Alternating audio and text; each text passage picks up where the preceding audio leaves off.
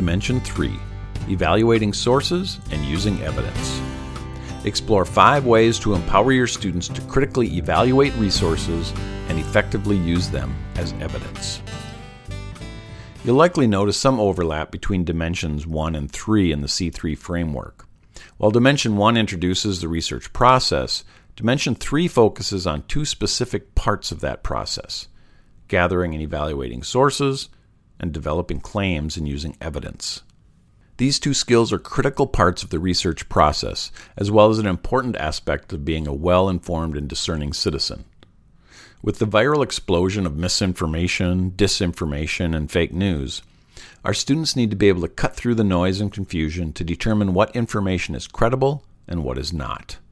When students have found trusted information, they must then learn to use this information to formulate their own points of view and support those points of view with trustworthy evidence.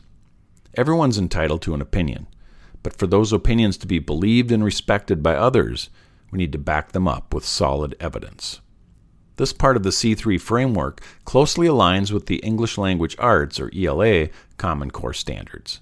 Four of these standards that correlate particularly well are Cite specific textbook evidence to support analysis of primary and secondary sources, integrate visual information, example charts, graphs, photographs, videos, or maps, with other information in print and digital texts, integrate and evaluate multiple sources of information presented in diverse formats and media, visually, quantitatively, as well as in words, in order to address a question or solve a problem.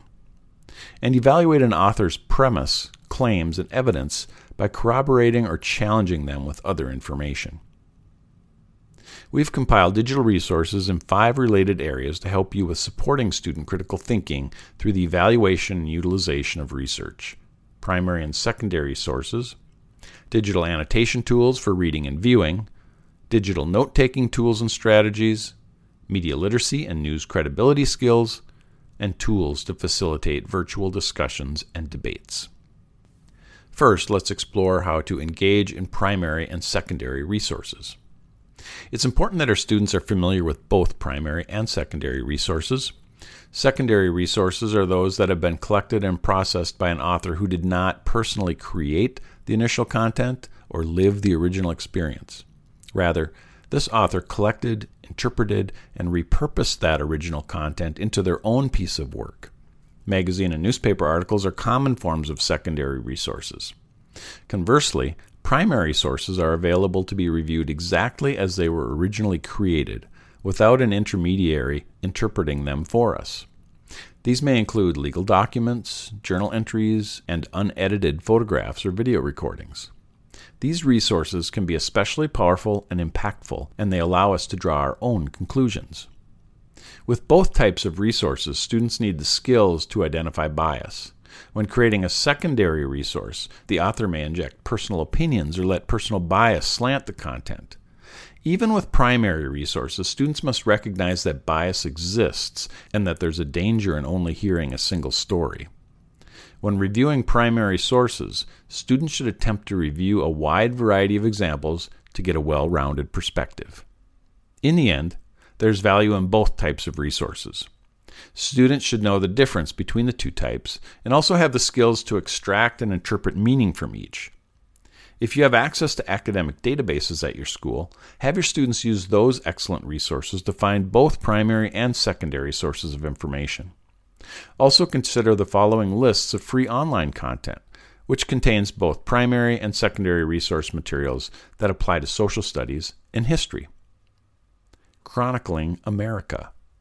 Search historic American newspapers that were published from 1777 to 1963 this archive of newspapers is curated by the Library of Congress.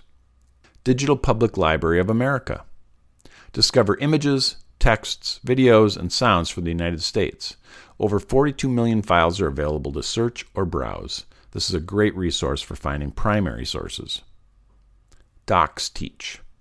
Search these digital vaults for primary sources to teach social studies and content through documents. Google Life. This site features Google's index of the Life magazine photo archive. Use the integrated search engine to search millions of photos from the 1750s to today. Most were never published. You can also browse by decade. Library of Congress. The Library of Congress is the largest library in the world. It contains both primary and secondary resources in multiple formats, including audio, print, films, maps, and more. Museums of the World. Visit virtual museums from around the world. Browse, search, and discover by country, city, or type of museum. Radio. This site allows you to listen to worldwide radio from 1900 to today. Choose a country and a decade to hear the radio play from those selections. Sign up with a free account. Smithsonian Learning Lab. The Smithsonian Learning Lab contains collections of free content about many topics. Search, find collections, and create your own collections. The site contains a vast library of resources. Next, let's explore reading, viewing, and annotating digitally. Much of the research and academic content available to students is now digital. This makes traditional markup tools like pencils and highlighters largely obsolete, since they will not work on a computer screen. Much of the content that students find is not even text based. Rather, it's often in the form of video, graphic, or image. Because of this, our students need new tools and strategies for interacting with text in a digital environment. At Avid Open Access, we've developed a collection of resources called Explore Critical Reading and Viewing in the Digital Age. Review this collection, which includes the articles below, to find tools and strategies that your students can use to work through a critical reading and viewing process with digital resources. The three articles include increase retention by engaging students in digital reading, incorporate strategies for critical reading and digital markup of text, and incorporate strategies for critical reading of video and digital images. You may also find it helpful to review the resources in our ELA collection, dive into digital tools and strategies for English language arts, or ELA, as these skills and tools are also very applicable to the social studies and history classrooms, especially in the areas where standards are embedded into the ELA Common Core. You will find both strategies and resources in this collection. Here are the titles in the collection Teach Reading with Online Resources, Read Online with ebooks, virtual libraries, and digital collections, Take It Further with online literature resources, Level the Playing Field with leveled reading. Use technology to spark speaking and listening. Fine tune your communication with online reference materials. Find and explore websites to help teach ELA. Next, we'll explore taking notes digitally. Note taking is an important part of research, reading, and listening. It helps students organize information meaningfully, process new learning, and ask questions. As more content is accessed digitally, it makes sense to take notes digitally too. This offers the functional advantage of allowing students to embed multimedia, such as images, links, and videos, directly into their notes and provides easier access to these resources later on when it's time to review. Digital notes are searchable, making it much easier to find specific entries, and they are easily edited or rearranged. While the process is very similar to analog note taking, the tools and specific strategies vary due to the nature of a digital environment. Use articles from the Avid Open Access collection, develop your students' focused note taking skills, to prepare your students for effective digital focused note taking. The collection is broken into two parts establish an engaging and sustained digital focused note taking process, and integrate digital focused note taking strategies and tools. Next, we'll explore how to develop media literacy and news credibility skills. The ability to evaluate and critically consume information goes well beyond processing and evaluating research. It's important during discussions and debate, and it's critical during the everyday act of watching the nightly news. Students need to recognize bias, misinformation, disinformation, and source credibility to become informed consumers of information, as well as knowledgeable voters in a democratic society. The following resources can be helpful in developing this type of critical thinking. Become information and media literate. This collection from Avid Open Access provides resources that explain how to break through bias, evaluate the quality of online resources, and think critically about the content we find online. These skills provide a necessary foundation for the inquiry process. Articles in the collection include the following Teach information and media literacy, the foundation of democracy. Create credibility detectives in your classroom. Acknowledge and identify bias. Pop the filter bubble. And avoid misleading messages. Checkology. Use this News Literacy Project website with students in grades 7 through 12. The activities and resources are focused on helping them cut through the noise and differentiate between fact and fiction. News Literacy Project is a nonpartisan national education nonprofit. Civic Online Reasoning. Teach students to evaluate online information. Free lessons and assessments are available. The site has been featured by NPR, BBC, Wall Street Journal, and Time. The SIFT. This is a weekly newsletter for educators from News Literacy Project. Sign up to get weekly examples of misinformation, media, and social media topics, trends, and issues. Browse the site for relevant articles. And finally, let's explore discussion and debate. Content often comes alive for students when they have an opportunity to discuss or debate with peers.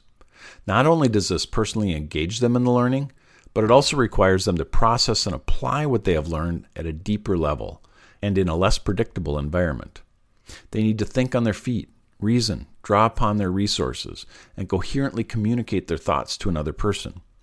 These are great conditions for developing critical thinking skills. Most commonly, these experiences occur in a face to face classroom. Debates and discussions are extremely valuable and should be implemented whenever possible.